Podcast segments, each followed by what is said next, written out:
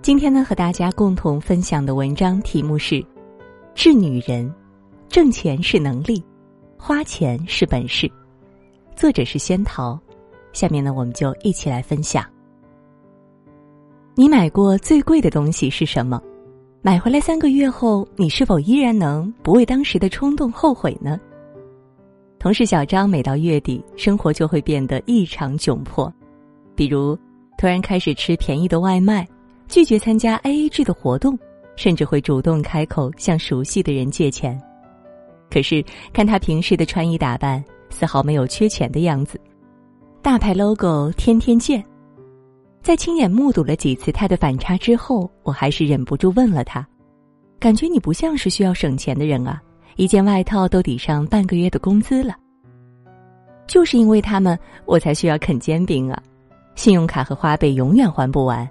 小张苦笑一声，解释起来：“我买这些高端品牌的衣服、包包、化妆品，一方面是不想在年轻的时候委屈自己，另一方面工作上需要抛头露面见客户，穿得贵一点，心里也更有底气，至少气势上不输人啊。”话说到这里，他刚好补完妆，提上皮包，小跑着奔赴下一个工作地点。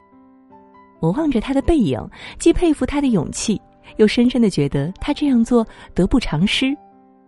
人生一世，固然不能太过委屈自己，应该在最好的年纪努力给到自己想要的生活，但这不等于要刻意造出光鲜亮丽的日常，并为此付出降低生活水平的代价。很多时候，大家购物是在虚荣心的迷惑下，忽略了我们本来要追求的东西。但是，最贵的不一定就是最好的。找到适合自己的消费区间，在力所能及的付出下，收获更多的幸福感，才是我们最应该学会的能力。相比较之下，真正会生活的人，花钱更重性价比。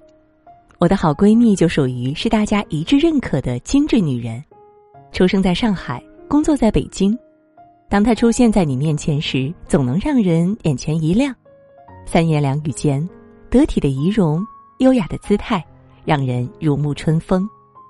我有很多次去他家借宿，当你亲密接触到他的生活空间后，你便更为清晰的感受到这个姑娘的生活态度：只买对的，不求贵的。在她的化妆桌上，你看得到大牌贵妇化妆品，也看得到几十块钱的精华。打开他的衣柜，有品质上乘的外套，也有手感舒适却价格低廉的毛衣外搭。和他吃一碗饭，他会端出贵得让你啧舌的食材，也能给你新鲜实惠的当季果蔬。是精致的女人都活得贵吗？他的生活给我的答案是：精致的女人都更注重舒适感。豪门阔太郭晶晶挎着帆布包，带着几块钱的发带就出街；国际知名导演李安动不动和妻子衣着随意的逛个菜市场。影帝夹着一字拖就出门的新闻屡见不鲜，他们缺钱吗？当然不是。当你有足够多的钱，你反而会把更多的关注力放在如何让自己更舒服上。我们花钱更多的地方，往往是在为别人的眼光买单，为铺天盖地的过度营销买单，为自己的虚荣心买单。而一旦我们开始关注自己需要什么，自己是否舒服。东西是否适合自己的时候，我们会惊讶的发现，自己是真正做到了爱自己，也真正回到了生活本身。如何做到会花钱过上舒适生活呢？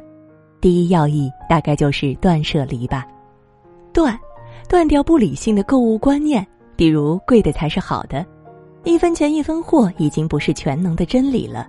在市场不断进化的今天，有很多的东西其实是做到了物美价廉的。不要看价下单，而是要去了解自己对一个产品的期待是什么。比如护肤品就要讲究适合，你就不必要盲目追求昂贵却又并不适合你肤质的产品了。舍，舍去为不必要的附加功能买单。比如我有个朋友为新买的两条小金鱼去买鱼缸。结果花了五千块扛了一个全自动鱼缸回来，我问他：“你一开始是想买什么呢？”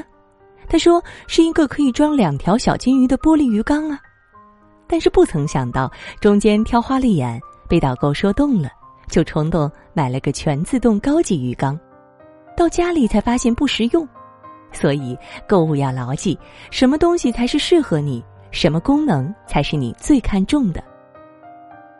离，即离开外界过度营销的干扰，面对铺天盖地的广告，保持清醒。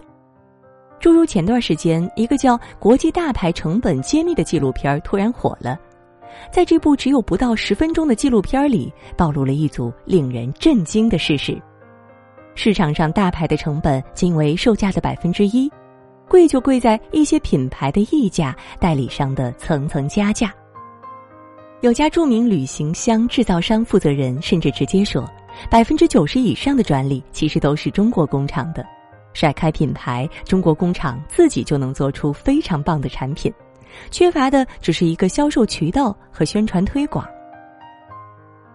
所以，当你做到上面的断舍离，才不至于让自己被消费裹挟，才能让自己回归到需求本身，让自己成为一个善于花钱的人。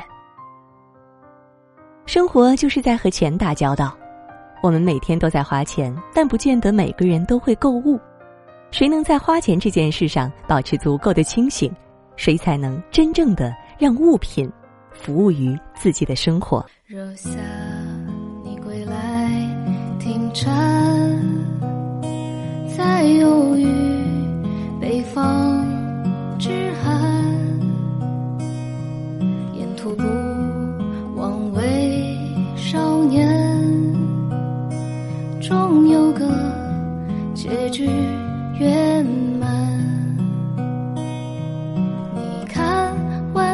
细雨照耀过远帆，修理过小店某处忽明忽暗的灯盏。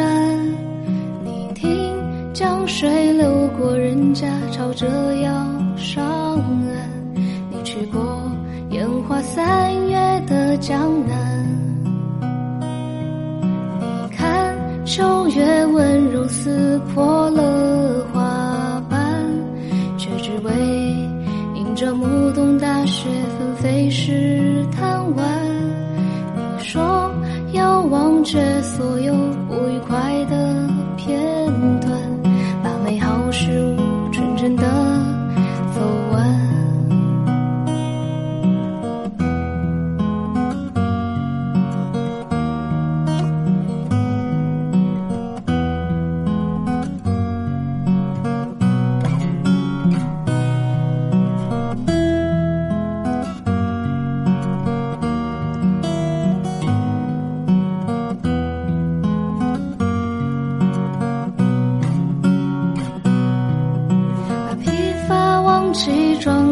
铺纸的长街，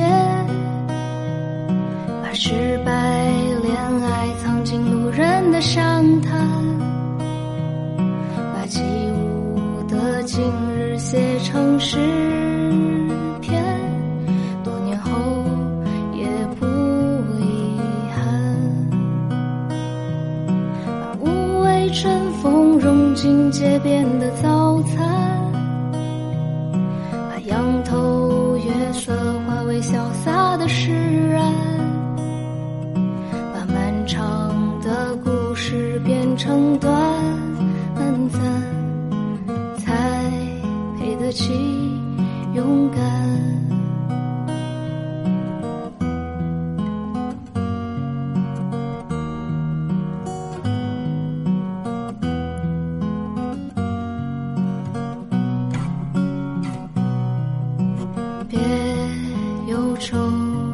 聚散